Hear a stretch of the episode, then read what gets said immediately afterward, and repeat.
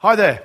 We're in a series called We Believe Foundations for a Resilient Faith. And what we're doing is looking at the eight key doctrines, the great foundations of Christianity that undergird everything else, and that if you take them out, then the whole structure collapses. And we're looking at them based on the Nicene Creed, which is a 1700 year old document that details what Christians believe and all Christians everywhere subscribe to it. And it's been a great series. We're now in week seven of eight. And this week we're going to be looking at baptism and the church. And we're going to be in Matthew chapter 28. Matthew chapter 28. So if you have a Bible and can turn there, that would be wonderful. We've gone through these, uh, these various declarations of the creed one at a time. We've said these are the things that Christians, if you like, have to believe. That if you take that out, it's not Christianity anymore. We're looking at the, the things in language we've used a lot in this series, the things that are written in blood rather than in pencil or in ink, the things which you're really committed to that Christianity dies if they disappear. We've said we believe in one God, the Father Almighty, maker of heaven and earth and all things seen and unseen. We believe in one Lord Jesus Christ, the only begotten Son of God. We believe that he came down from heaven and was made human and that he died for us. He was crucified under Pontius Pilate and suffered death and was buried. We believe that he rose again from the dead according to the scriptures and that he ascended into heaven and will come again in glory.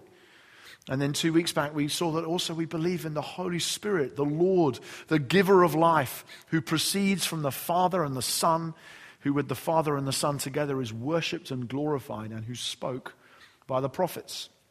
And we've got two weeks remaining, as I say. This week, we're going to be looking at baptism and the church. And the statement that the Creed makes about these is very interesting. It ties them together in an important way. They say, We believe in one holy, Catholic, and apostolic church, and we acknowledge one baptism for the forgiveness of sins. And we're going to look at what some of those words mean over the course of this morning. Um, but before we do, we're going to read from Matthew chapter 28. Matthew chapter 28. And beginning at verse 16. Now the eleven disciples went to Galilee to the mountain to which Jesus had directed them. And when they saw him, they worshipped him, but some doubted. And Jesus came and said to them, All authority in heaven and on earth has been given to me. Go, therefore, and make disciples of all nations, baptizing them in the name of the Father and of the Son and of the Holy Spirit, teaching them to observe all that I have commanded you. And behold, I am with you always to the end of the age. This is the word of God. Now, this is a passage that's usually known as the Great Commission. That's often what Christians call it. It's Jesus' marching orders, if you like, for the church across history. And if you've been around church any length of time, you've probably heard it before. May have heard it many times. Actually, heard it if you've been in the church a few months, probably heard it preached on on Vision Sunday just a few months ago. So you probably noticed, if you have heard it before, that it has something very important to say about baptism, right? You probably picked up as you go through baptism and the church, two topics for this week, you could probably see, well, it's obvious where baptism fits in because Jesus specifically says, go and baptize them in the name of the Father, the Son, and the Spirit. But it may be a little less obvious, although I think it's equally true, that it has something very important to say about our belief in one holy Catholic and apostolic church. I think both our belief in baptism and our belief in the one church come out of this text, come out of the Great Commission, as it's called. And we'll start by looking at baptism and seeing how that's true. We'll then come on to see how it's true of the church in a few minutes' time. Let's start with baptism. Jesus says, verse 19, Go therefore and make disciples of all nations, baptizing them. First thing he says about what you do when you make a disciple baptizing them in the name of the Father, the Son, and the Holy Spirit. That's verse 19. You've got to notice two, I guess, kind of obvious things about that instruction. The first is that making disciples involves baptizing people. If people want to follow Jesus, whatever nation they come from, you know, go and make disciples of all nations. You could go off to the furthest corners of the earth, which for the Jewish people might have been like Britain or somewhere way off the map like that. You go to the ends of the earth. When you get there and you want and people want to follow Jesus, you baptize them. That's what you do. Go, make disciples, baptizing them. That's the practical outworking of what it is to follow Jesus. And we'll see a little bit about why that's true in just a moment. Why is baptism so important? It's not something that Jesus said, go make disciples, and then some really committed people might decide they want to go the next step or go the extra mile and they can be the spiritual baptized ones.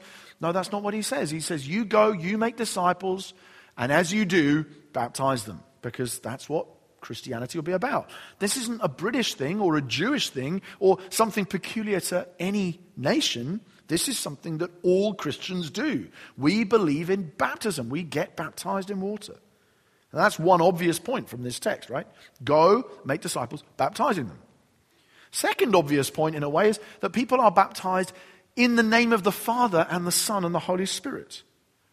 That is, we are baptized into, if you like, the name of the Trinity.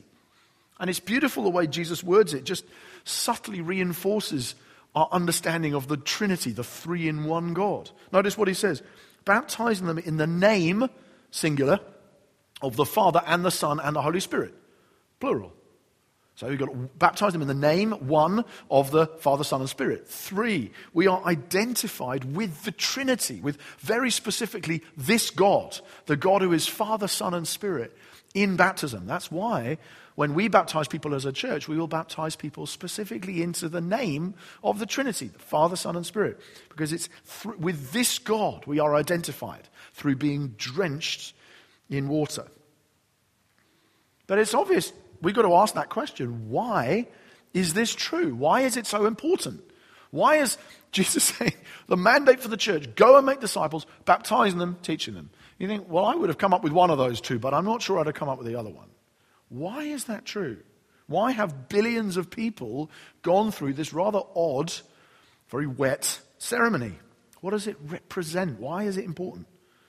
Well, it represents all kinds of things. We've got to be honest that, the, that in some ways symbols are often richer and deeper than we might initially see. But if you just think for a moment about the way that we would baptize people here at King's, then three things that baptism represents are actually quite visible to us. Right? So I was baptized when I was 14 in water. It was very similar to the way we baptize people here.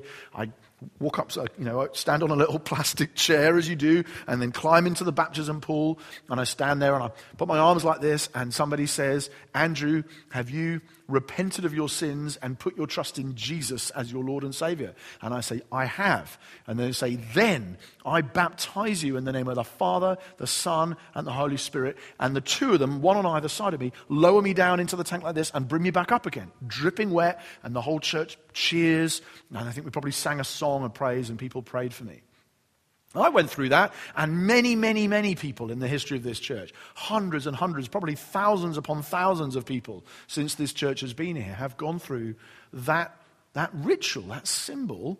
And it actually enacts three very powerful things, even if you're not particularly aware of what's going on. It's quite obvious to you that people, firstly, are being immersed or drenched or dunked in water.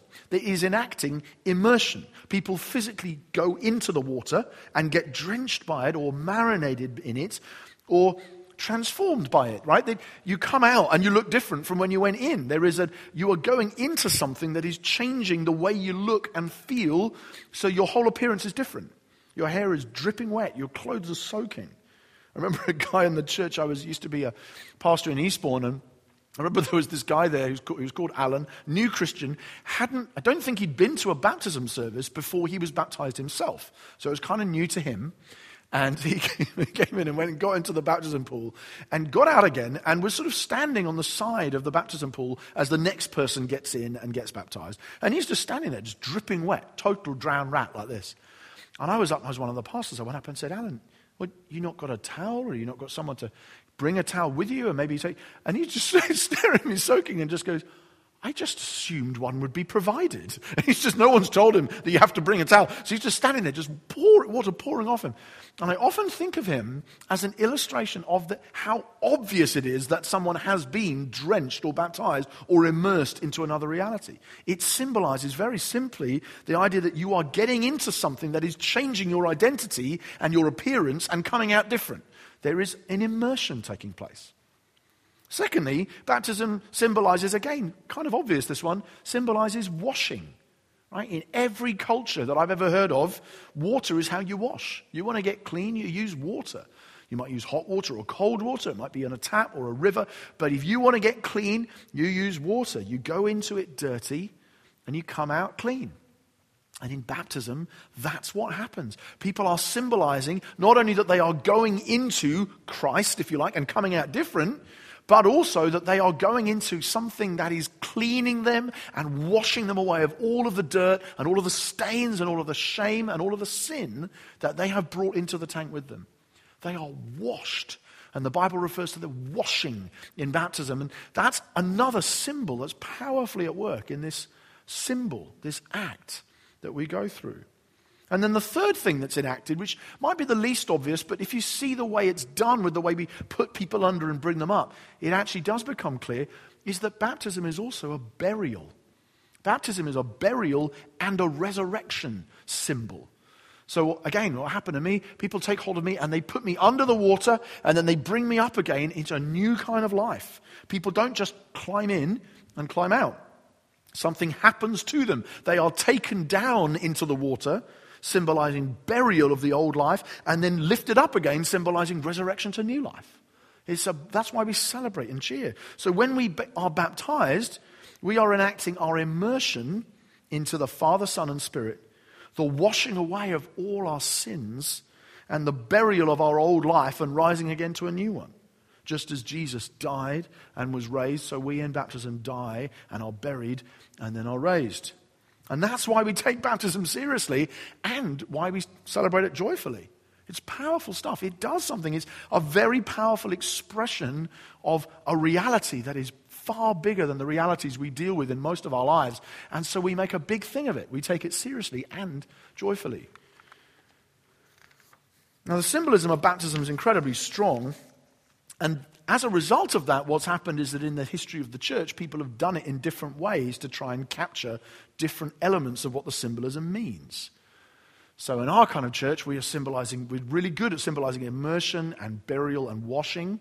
There are some other symbols that our way of doing it doesn't pick up so well because we don't baptize people in rivers anymore, for instance, or not, we don't here because well, that's London. Um, so we don't baptize. But that means that we lose some of the living water significance. And we don't sprinkle or pour, so the image of anointing can get lost. So there's different symbols will produce different resonances or layers of meaning for people. But one of the most powerful ways of doing baptism I've ever come across, I was reading recently some lectures by a guy called Cyril of Jerusalem in the fourth century. And this is going to sound really a little bit of a strange way of doing it, but I loved the depth of the way that they did it and how what it communicated that they did it this way. So he's describing how people used to baptize people in the fourth century. And so what would happen is you'd start off at the beginning of the baptism process, you would start off and you would face west and you would stretch out your hand like Moses did at the Red Sea and then you would renounce Satan and all his works. You're looking into the darkness, if you like, and you're saying, Satan, I spit at you. I renounce everything. I renounce my old gods. I renounce anything that I used to worship. I don't want to follow you anymore. And I turn from you. And then you would turn to face east, which is the land where the sun rises. And you would affirm your belief in the Father, the Son, and the Holy Spirit, and in one baptism of repentance. And then you would go from there down into an inner chamber where and I'm not saying we should do this at home, where you would take off all of your clothes. Well, they did naked baptism. They also did single sex baptism for obvious reasons. So they took off all their clothes. You would symbolize, which in doing that, you're saying, I am taking off the old me. I'm taking off the old life with all of its outer trappings. I'm taking it off, and I'm identifying myself with Jesus who suffered naked for me. And then they would be anointed or have oil poured over them, and the oil would be oil that represented exorcism or the casting out of demons. And so that would represent that they themselves were now anointed with one who had driven out the powers of darkness. Having been anointed with oil, they would then go into the baptism pool. They'd make a confession of faith, and then they'd go down into the water, and they'd go under three times Father, Son, Holy Spirit, and it also represented the three days that Jesus was buried. Then they would come out of the water, and they still weren't done because now they stand there on the side of the waters, still without clothes, and they are anointed with a different kind of oil on the forehead, their ears, their nostrils, and their chest, representing the removal of their shame, ears to hear, the aroma or the fragrance of Christ, and the breastplate of righteousness. And then they were finally given new clothes, and the new clothes were white, symbolizing purity and then from there, they would walk back into the sanctuary with the rest of the church and they would receive the Eucharist or communion for the first time. Now, we don't do it like that now. And I'm not saying we should do all of those things now. I think naked baptisms in contemporary London would be a real stretch. But I think the symbolism is incredibly powerful. And hopefully you can see how those symbols tell a story about what baptism is and why it matters. They tell a story about freedom about new life and the transfer of our allegiance from the old gods to the new God, Father, Son, and Spirit. So, throughout the church's story, we've done that kind of symbol in a lot of different ways. And we've done it with fonts and tanks and rivers. Um, but ever since Jesus said those words, go therefore and make disciples of all nations, baptizing them in the name of the Father, Son, and Spirit, we have acknowledged one baptism for the forgiveness of sins. And we believe in one baptism for the forgiveness of sins. Now, as I said, in some ways, that's the more obvious bit when you're reading from Matthew 28, because you can see the word baptizing right in there. So you know that that's what, one of the things the text's about. It's probably a little bit less obvious what the passage has to do, what the Great Commission has to do with one holy Catholic and apostolic church. So I want to explain that for a moment, but the first thing we have to do in doing that explanation is to look at what those words holy, Catholic, apostolic actually mean, because otherwise that'll be confusing. So, holy, when used of God's people, means set apart for God in purity and obedience. That's what holiness is for people. Catholic might sound like it means Roman Catholic, but the Greek word katholikos actually just means universal or general. That is, there is one general universal church for the whole world. There's not hundreds and thousands of little churches. I mean, there are, lo- we call them churches, local com- communities, but they are ultimately part of one big reality, one Catholic universal reality, one church. And that's what it means to be a Catholic church. And to be an apostolic church means to be a church that has been sent out into the world. Apostello is the Greek word for I send, right? Apostolic, sent out in line with the teachings and the example and traditions of Jesus and the apostles.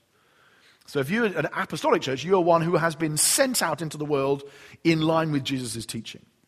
So that's what it means. So holy, Catholic, and apostolic is really saying, I believe that the church is one, that it is set apart, that it is worldwide, and that it has been sent out on mission in line with apostolic teaching. That's what it means.